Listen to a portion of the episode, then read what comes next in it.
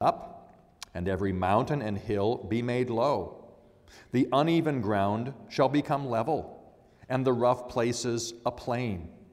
And the glory of the Lord shall be revealed, and all flesh shall see it together, for the mouth of the Lord has spoken.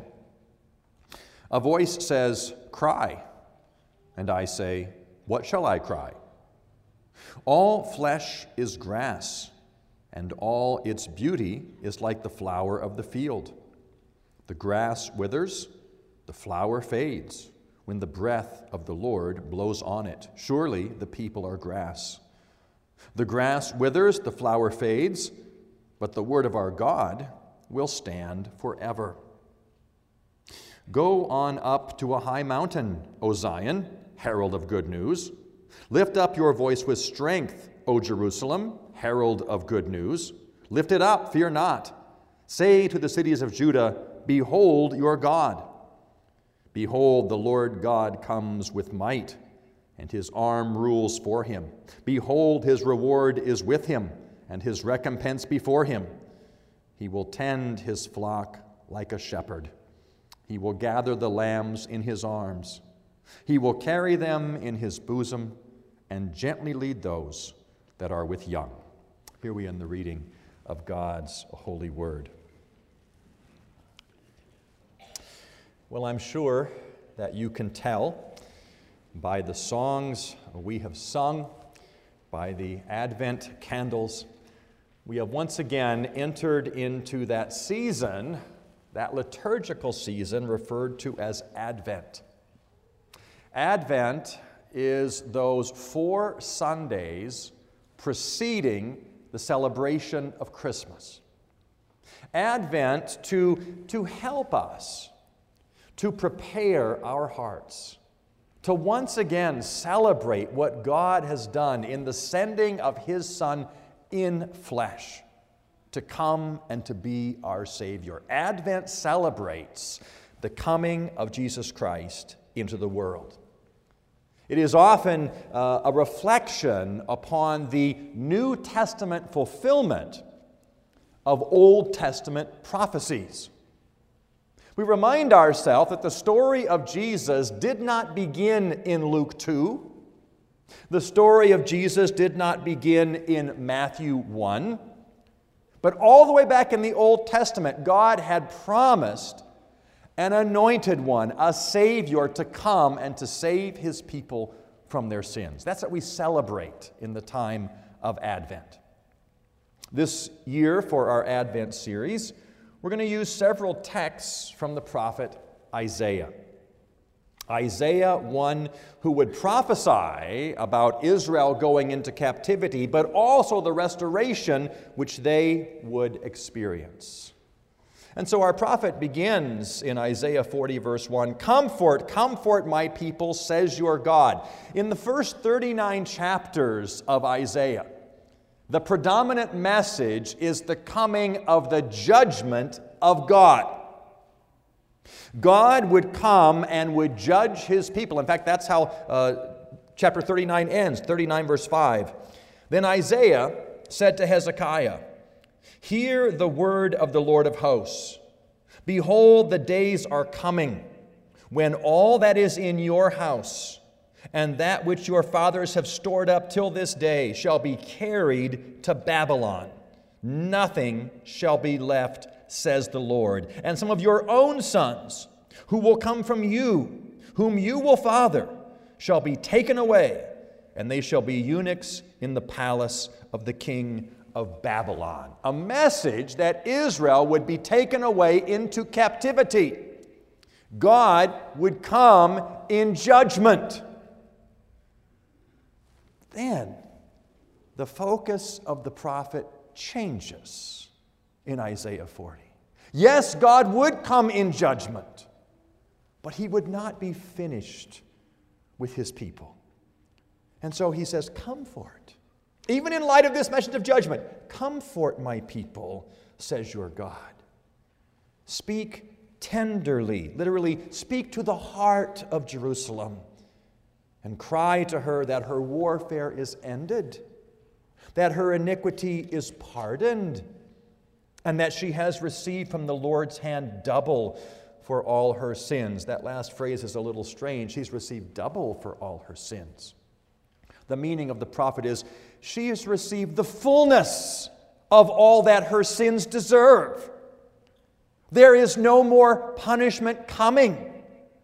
All the punishment to be meted out has been meted out. Therefore, comfort. Comfort my people, says your God we see in the coming of Jesus Christ, in his advent, he is the one who brings true comfort. And so we look this morning at Isaiah chapter 40.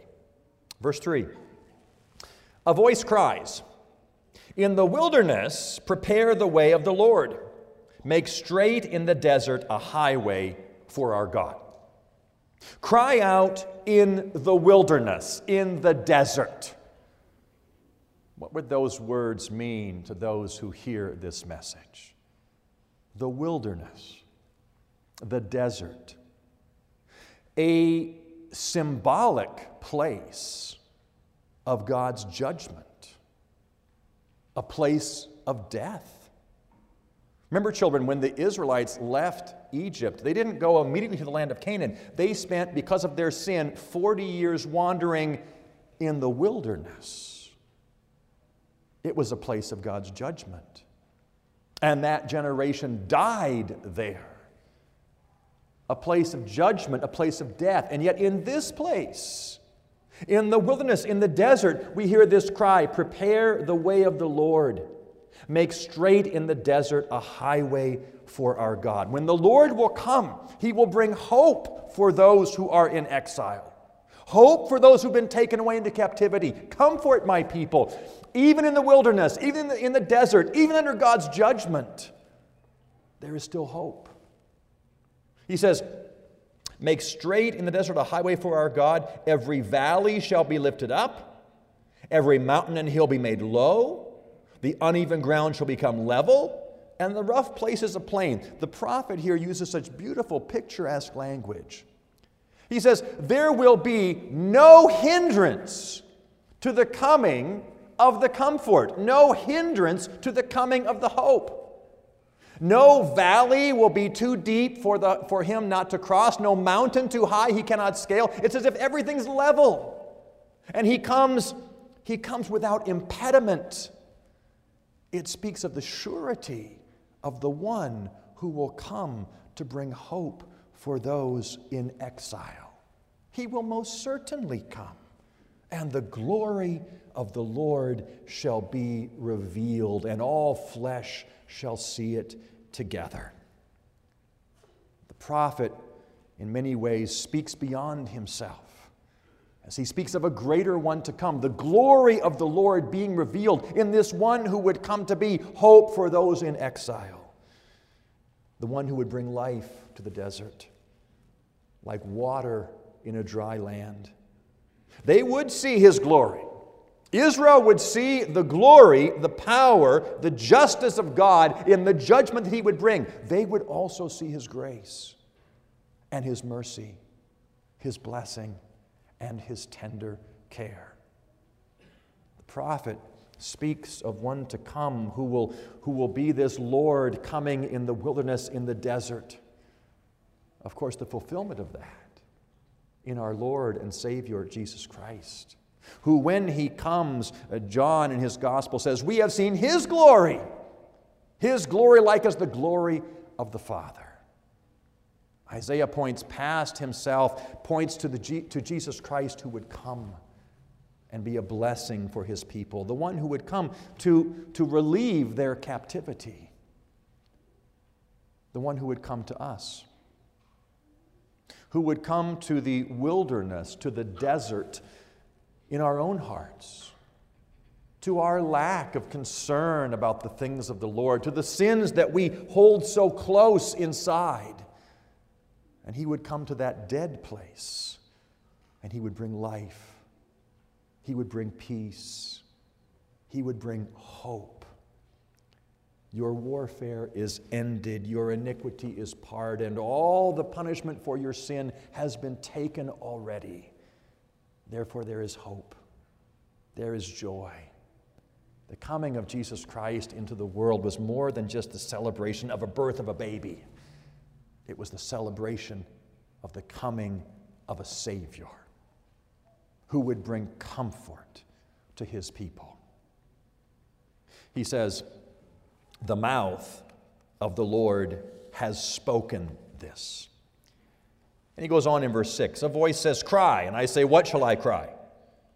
All flesh is grass, and all its beauty is like the flower of the field. The grass withers, the flower fades when the breath of the Lord blows on it. He's going to here now paint a picture of the surety of the coming of the Lord and paint a picture of the difference between the transient nature of the Word of man and the definite nature of the Word of God.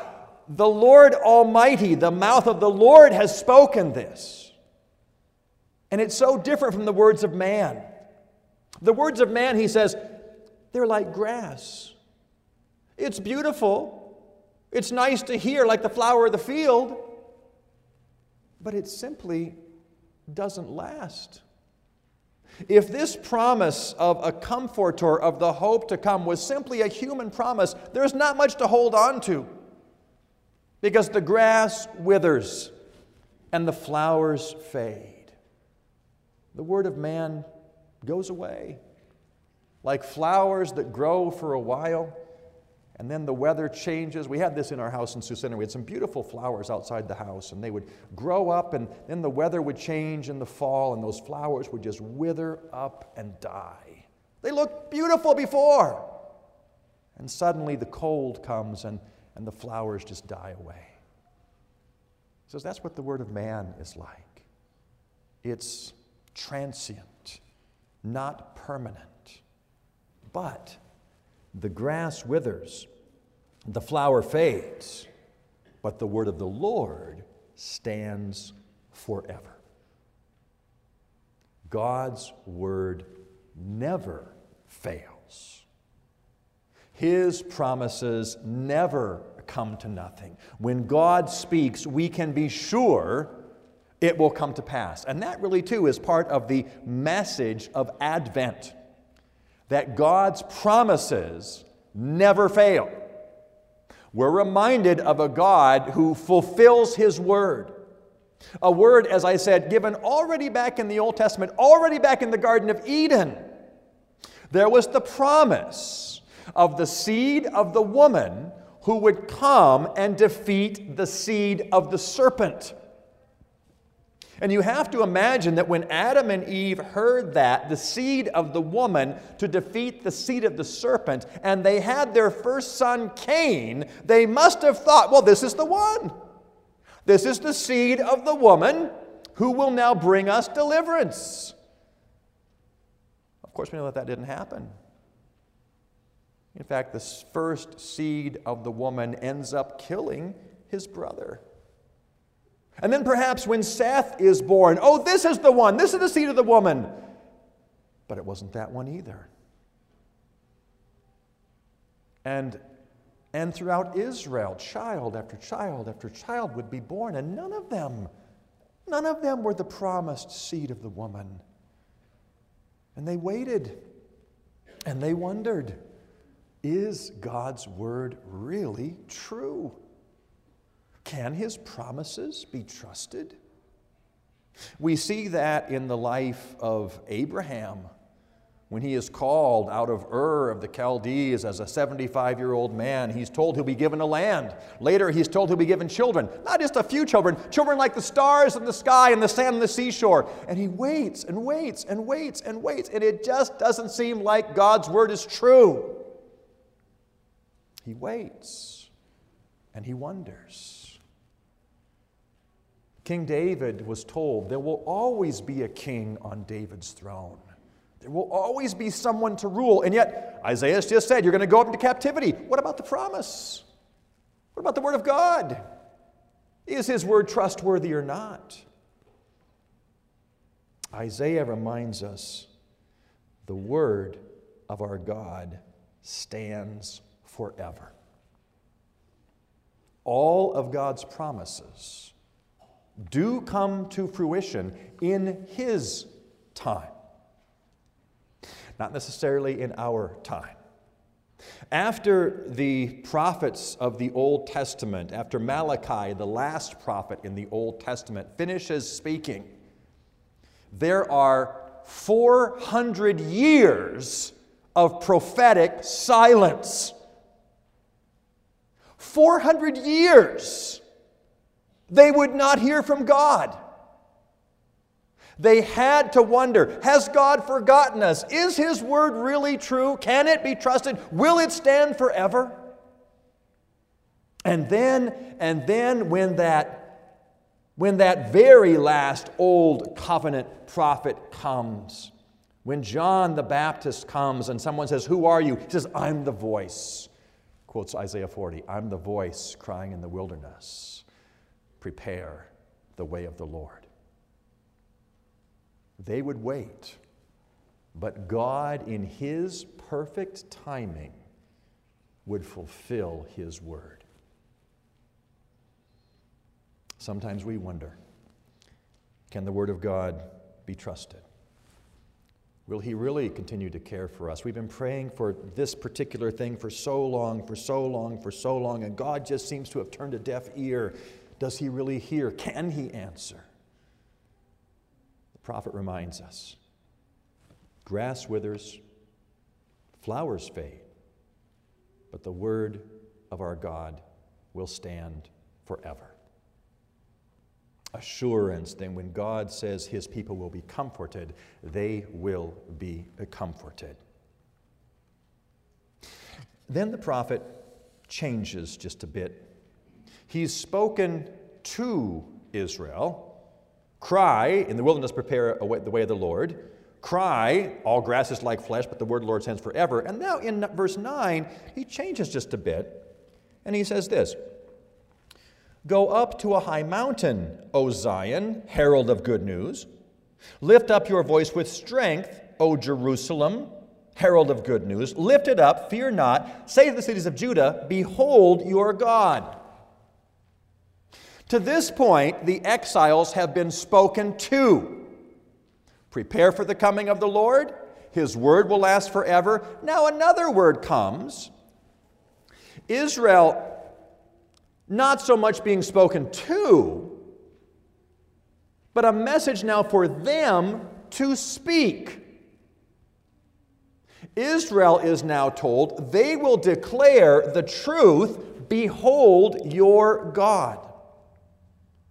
Those who would have the comfort of knowing that God would bring his people back, God would restore them, they would have hope. Those who would have the assurance his word will stand forever. They are now called the heralds of the good news. O Zion, herald of good news, lift up your voice with strength. O Jerusalem, herald of good news, lift up your voice with strength and say, Behold your God. Those who received this wonderful message are now called to declare this wonderful message. To, recla- to declare the truth of who God is and what He would do for His people.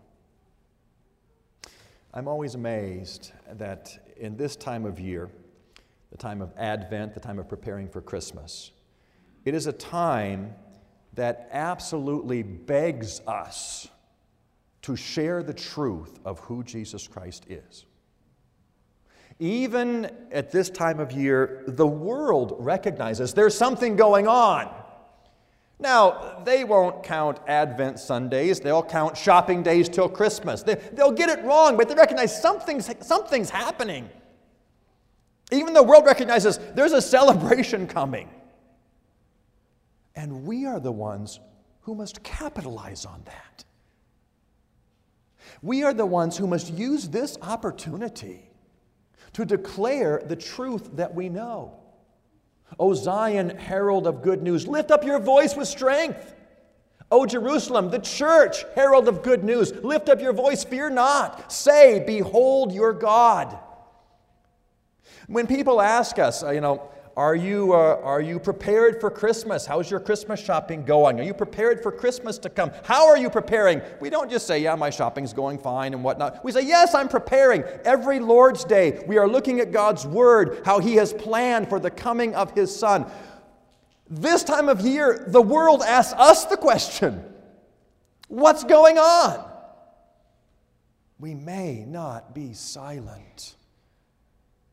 We must capitalize on these opportunities to share the truth, the fullness, the message. Behold, there is a God who has come into the world. The fullness of that message. Verse 10 Behold, the Lord your God comes with might, and his arm rules for him. Behold, his reward is with him, his recompense before him. Yes, he is a God of might, a God of power, a God of judgment. A God who was sent into the world because of sin, because of our fallenness. We need to tell the whole truth about Christmas. It's not just about a cute little baby in a manger. It's about a fallen, sinful condition, mankind unable to save himself, and God, in His goodness, fulfilling His word, and in the fullness of time, sending His Son. Yes, God is a God of judgment, a God of power, a God of might but He is also a God of mercy and a God of grace. Verse 11 He will tend His flock like a shepherd, He will gather the lambs in His arms, He will carry them in His bosom and gently lead those that are with young. The whole story of Christmas. Yes, Jesus Christ came full of grace and truth. He came a sinner's Savior because we are the sinners who stand in need of that salvation. This time of year, the world begs for the truth. They won't get it right. Uh, Zion, Jerusalem, called to declare the truth. The call doesn't go to Philistia. The call doesn't go to Canaan. They won't get the truth right, right? And even now, we see the world often gets Christmas wrong. But we have the opportunity to tell the truth, to declare what God has done. A merciful, gracious, gentle God. He tends his flock like a shepherd. He gathers the lambs in his arms. He carries them in his bosom and gently leads those that are with young. The beauty, the fullness of the gospel. And it's that same gospel that we hear today. Yes, Yes, we are fallen and we are sinful. But God has sent His Son to give us hope. He has assured us by His holy word that Jesus Christ would come and perfectly fulfill everything necessary for our salvation. Embrace Him as your Lord. Embrace Him as the one you celebrate this Advent season. And know the glory of comfort real comfort that comes from God. Comfort, comfort my people, says your God. He comes to give us hope, to give us life. In a, in, in, in a time where we're not sure what's going on, we live in a time of anxiety. Jesus Christ comes with comfort. Not simply uh, for the things of this life, but for eternal life. He comes as the one who gives us peace with God because he was the one prophesied so long ago, already in Isaiah, speaking beyond himself. There would be one who would come, the glory of God, full of grace and truth. And now we, as the recipients of that glorious message, have the privilege. Go up to a high mountain, O Zion, herald of good news. Lift up your voice with strength, O Jerusalem, and say, Behold your God. May God give us the strength, the joy, the desire to this Advent season share the good news, the truth about who Jesus Christ is, and the glory of Christmas. Let's join together in prayer. Lord our God, we are so thankful to you for your holy word, a word that from beginning to end speaks of your Son, Jesus Christ, that from beginning to end speaks of the surety of your word, that your word will stand forever. Lord God, may that give us strength. May that give us encouragement to share that glorious word with others around us. In this next month, in this Advent season, at our work, with our neighbors, even in our own homes, as you give us opportunities, may we open our mouth, speak as from a high mountain, speak with strength, not with fear, and say, Behold, this is God, and this is what He has done. Hear our prayer, O God, for Jesus' sake. Amen.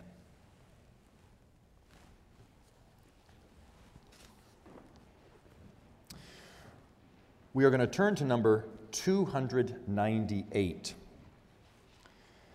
Number 298, this is a setting of uh, Isaiah chapter 40. We sang this last Sunday evening in our song service. I really appreciate that, that it was introduced uh, last Sunday evening. It's a, the, the tune is Genevan 42, for those of you who know the Genevan Psalms. Uh, a beautiful tune, not necessarily an easy tune, but a beautiful tune. Again, lines 1 and 2 uh, parallel each other, they are the same musically. Uh, lines 3 and 4 very similar uh, musically. So we're going to sing uh, 1 through 4 of 298 uh, Comfort, comfort ye my people, speak ye peace, thus says, saith our God. Let's stand together as we sing.